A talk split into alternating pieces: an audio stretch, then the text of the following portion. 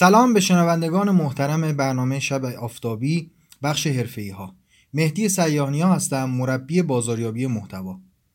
در این سری آموزش ها داریم توضیح میدیم که بازاریابی محتوایی چطور می‌تونه به افرادی که کارشون تدریس و مشاوره سازمانی هست کمک بکنه. در بخش های قبل گفتم اگر ما یک تجربه ای که تا الان داشتیم رو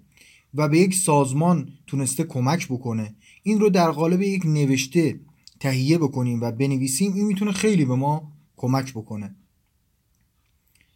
امروز می‌خوام یک نکته خیلی کوچیک به شما بگم ولی نکته که خیلی می‌تونه موثر باشه و اونم اینه که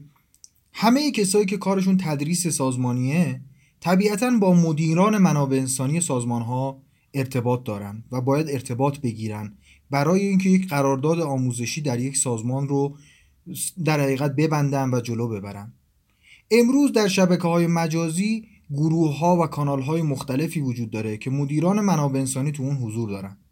توصیه که دارم حتما توی این کانال ها و گروه ها عضو باشید و اون محتواها و اون نوشته هایی که در موارد قبلی خدمتون گفتم موقعی که تهیه کردین بخش هایی از اون رو توی این کانال ها و گروه ها منتشر کنید. خواهید دید که اون افراد این موارد رو می‌خونن و در صورتی که ببینن براشون مفیده برای سازمانشون می‌تونه مفید واقع بشه با شما تماس خواهند گرفت و شما رو برای تدریس توی سازمانشون دعوت خواهند کرد.